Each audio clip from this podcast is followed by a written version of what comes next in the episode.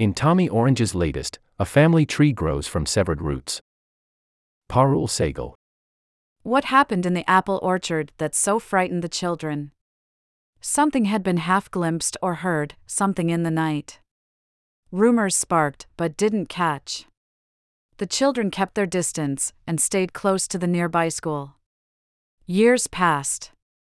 The school was shut down. The buildings stood.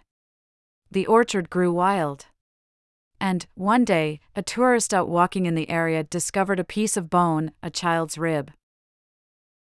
In 2021, the Tk'emlúps te Secwépemc First Nation began an investigation. Ground penetrating radar detected what seemed to be evidence of some 200 graves, presumably belonging to Native American children, in the land surrounding the Kamloops Indian Residential School in British Columbia. A few weeks later, Cowessess First Nation reported signs of 751 graves around the Marieval Indian Residential School in southern Saskatchewan.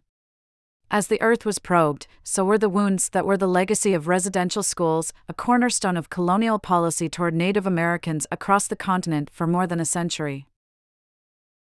Hundreds of boarding schools operated in the United States and Canada with the aim of severing children's spiritual and cultural ties and accelerating their assimilation. Kill the Indian to save the man was the guiding principle of the American Army Captain Richard Pratt, who established the nation's first such institution, the Carlisle Indian Industrial School, at an old Army barracks in Pennsylvania. Children were forcibly removed from their communities, given new names, and made to convert to Christianity. Many of the schools were run by the Catholic Church. Native languages and spiritual practices were forbidden, and punishments could be brutal. St. Anne's School, which operated until 1976 in Fort Albany First Nation in Ontario, became notorious for shocking students in a homemade electric chair. Other schools used whips and cattle prods. Still others subjected the children to experiments, deliberately withholding food and medical care. In 2022, the U.S. Department of the Interior released an investigative report on the federal Indian boarding schools, which found rampant physical, sexual, and emotional abuse. Illness and malnourishment were widespread. Thousands of children, perhaps tens of thousands, disappeared. At the Carlisle Indian School, which operated for four decades, more than 200 children died, some barely surviving their first month. The last North American residential school closed in 1998. The best books we read this week. https colon slash slash www.newyorker.com slash best dash books dash 2024. Read our reviews of notable new fiction and nonfiction, updated every Wednesday https colon slash slash www.newyorker.com slash best dash books dash 2024 wandering stars the new novel by tommy orange an enrolled member of the cheyenne and arapaho tribes spans more than a century of indigenous history and holds at its center the carlisle school and its long aftershocks in the lives of a survivor and his descendants the story follows Orange's acclaimed 2018 debut, They're There, and is part of a rush of recent work examining residential schools, spurred by the discoveries in the orchard. These include the documentary Sugarcane, which just received a directing award at Sundance, the latest season of the FX television show Reservation Dogs, and the podcast Stolen Surviving St. Michael's, which won a Pulitzer Prize last year. They join a deep and varied body of literature on the residential schools, memoirs, poetry, plays, young adult fiction. If such accounts sought to preserve the stories of survivors and shatter the silences within families and within society, these new projects prickle with a nervy energy about what it means to handle this material at all, to push one's fingers into the wounds. Are there silences worth protecting? What kinds of care are possible for the living and for the dead? Can the stories be told without turning them into entertainment, easily consumed, easily forgotten? What sort of action does a story make possible? What sort of healing? Connie Walker, a Cree journalist and host of the Stolen podcast, knew that generations of her family had attended the schools, but it was only after the news broke about the graves at the Kamloops school that the reticence of family and friends thawed and they would sit for interviews. And, as we hear on the podcast, there was a caveat. Over coffee, a schoolmate of her father's warns her this stuff that I've shared with you, that's our knowledge. That's ours. What we've learned. And we use that in a respectful way. This is what I call nihia. This is what we have learned. We don't profiteer from it. We take care of it where we have to pass it down. But use this in a good way. Don't play with this. Second novels can be gawky creatures, sulky and strained as they try to slink out of the shadows of their predecessors. Will the second novel follow the formula, or repudiate it and chant something new? Critics seem to lie lazily in wait, ready to punish either choice. More of the same, a pity. A misjudged departure, alas. Wandering Stars, calmly and cannily, has it both ways. Orange brings back the characters from the first book, where narration duties rotated among a cast of voluble and charming junkies, internet and food addicts, criminals and aspiring criminals, deadbeat dads, dying mothers. There's been a lot of reservation literature written, Orange said when his first novel came out. I wanted to have my characters struggle in the way that I struggled, and the way that I see other Native people struggle, with identity and with authenticity. His characters in there there are resolutely contemporary. They live in cities, mostly Oakland. We know the sound of the freeway better than we do rivers, the howl of distant trains better than wolf howls, and their connections to lineage and community are often frayed. Many feel insufficiently indigenous. Thomas Frank, whose mother, like Orange's, is white, reflects You're from a people who took and took and took and took. And from a people taken. You were both and neither.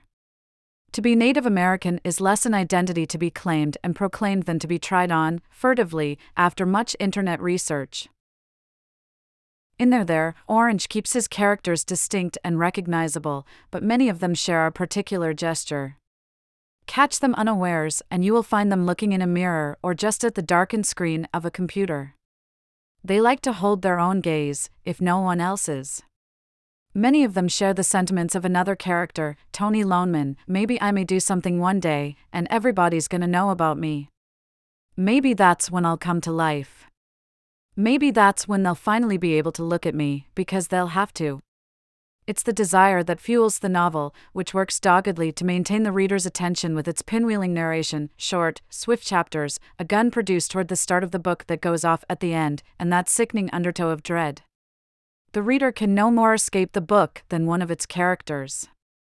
I wanted to create a fast moving vehicle to drive somebody to some brutal truth, Orange explained in an interview. But it is a different tempo, a different ambition, almost a different writer we encounter in Wandering Stars. Whether there shoots forward with a linear trajectory, the new novel maunders and meanders.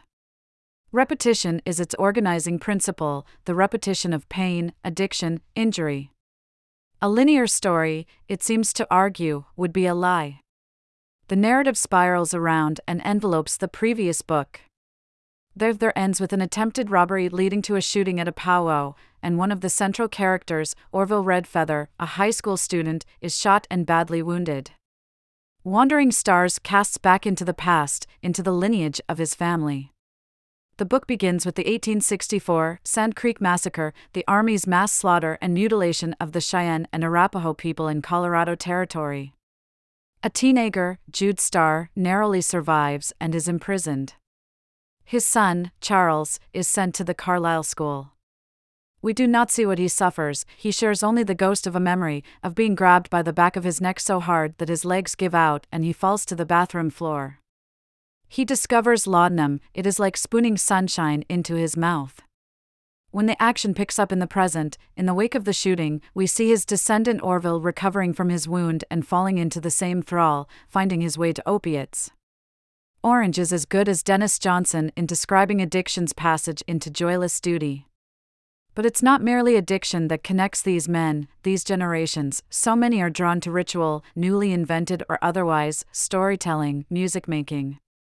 The goal for me and my bandmates was always the same, Orville says. To try and make musical loops that wouldn't sound or feel like loops because of the way they were built, that's the way out of a loop. Every day is a loop. Life tries the same as we try with music. Every day is the sun rising, and the sun going down, and the sleep we must sleep. I even like sleep and dreaming now. Every day is life convincing us it's not a loop. Addiction is that way too. Loops are self enclosing. The reader can see what the characters cannot, what forced migration and residential schools have prevented them from seeing and sharing. The reader can see how the addictions and terrors, as well as the capacity for pleasure and endurance, echo across the Redfeather family. The characters, cordoned off, capable only of confusing and disappointing one another, sometimes sense that profound sources of knowledge and connection have been severed. Everything that happens to a tribe happens to everyone in the tribe, Opal, the matriarch of the family, recalls her mother telling her. But then she said, Now that we're so spread out, lost to each other, it's not the same, except that it's the same in our families. Everything that happens to you once you make a family, it happens to all of you, because of love, and so love was a kind of curse. With this expansive canvas to fill, Orange can seem perpetually out of time and out of breath. A few key characters are quick smudges, scarcely more than their signifiers addict, non binary, grandmother, when, in his previous book, each character felt like a world. They sound alike, prone to parroting self help homilies. Orange resorts to cliffhangers to stitch sections together. He'd never stopped worrying about Loney. Everything seemed fine. Until it wasn't and he works his motifs into tatters, holes, spiders, flying, and, above all, stars. Even the bullet shards in Orville's body are star shaped and prone to wandering. The book appears to suffer from the same condition as its characters it cannot see itself, cannot see that it need not hammer home every theme every time, that it speeds where it should saunter, tarries where we need to move and yet it expands and expands, why not throw in a subplot about a suburban pill mill with such exuberance that even at its most sprawling and diffuse, I wondered, is this novel flailing or dancing? Orange once spoke of his writing process as a practice of building portals for himself, small doors to help him find his way back into difficult sections in a draft. What if this billowy book is intended to open a series of small doors, but for the reader? It's a shelf of books collapsed into one. For the price of a novel, here is a recovery manual, an account of trauma therapy, a guide to writing, with lists of recommended reading, a chronicle of American history that carries us from the Sand Creek Massacre to the Native American occupation of Alcatraz. Each topic is a door for the reader, and Orange ensures that there will be something behind each door, something to keep. Everything the characters cannot share with one another is bound together here the flailing and the dancing, the sorrow and the survival strategies, the sweet and the sour, like the blackberries one of their ancestors, Little Bird Woman, craves during her pregnancy. She talks, in a drowsy way, to her unborn child I like them tart, with that little bit of red still at their tops, or if they're just a little hard and not so soft they come off when you pull at them and leave your fingers stained. The sweet and the sour together at once has been tasting better ever since you got big in me, so it must be you doing that. Wandering Stars talks to the future, too. It is a book about Orville and his younger brother, Loney, and a story made for them. Yes, it would be nice if the rest of the country understood that not all of us have our culture or language intact directly because of what happened to our people, their grandmother says how we were systematically wiped out from the outside in and then the inside out, and consistently dehumanized and misrepresented in the media and in educational institutions, but we needed to understand it for ourselves. The extent we made it through.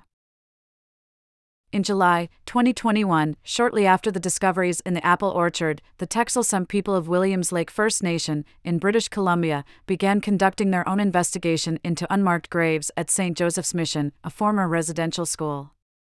The directors of Sugarcane, Julian Brave Noisecat, and Emily Kassie, followed the months long process in their documentary. It is a personal story for Noisecat, a member of the Canim Lake Band Tsq'escen of the Secwepemc Nation. His family had attended St. Joseph's Mission, and his father had been found abandoned there as an infant. Like many of Orange's characters, Noisecat grew up in Oakland, and the story that emerges is one of loops of private pain intersecting, the repetitions revealed. You don't fully recognize the thing that we share. Your story is someone who is abandoned, but also someone who abandoned, Noisecat tells his father. As in the world of wandering stars, the sweet and the sour mingle. Father and son are on a quest to get to the bottom of almost unbearable truths, but their travels often have the warmth and goofiness of a buddy comedy.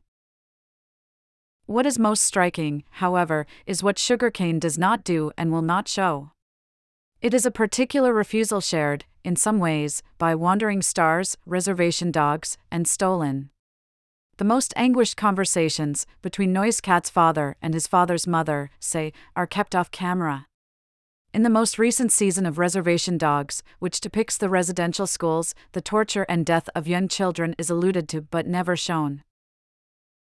There is a widespread expectation that beneath silence pulses a story waiting to be told. Suffering must be spoken, we are urged. Confession expiates. It has to be coaxed out, in its anguished detail, and held in the light.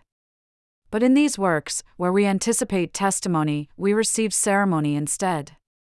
The survivors in Sugarcane share the outlines of their experience, and the film cuts to scenes of men praying.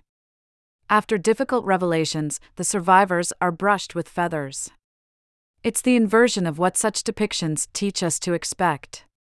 Instead of a story extracted, secrets revealed, a face in close up, we see men going into the sweat lodge, where the camera cannot follow. We see the subjects being held and covered, the traditional ritual for cohesion and healing restored. The characters in Wandering Stars have a ravenous hunger for ritual. Loney Redfeather invents his own, out of a need and a despair he doesn't fully understand, cutting himself and burying his blood in the earth. He is trying, he explains, to forge a connection to his tribal nation, the Cheyenne, the cut people, as they were once known.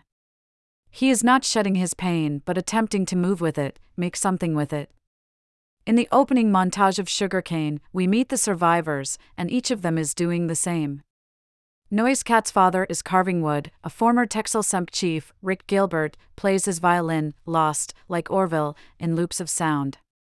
There was unspeakable pain and loss all about us wherever we went, Jude Starr recalls early in Orange's novel. But with the drum between us, and the singing, there was made something new. We pounded and sang, and out came this brutal kind of beauty lifting everything up in song. Diamond Suit.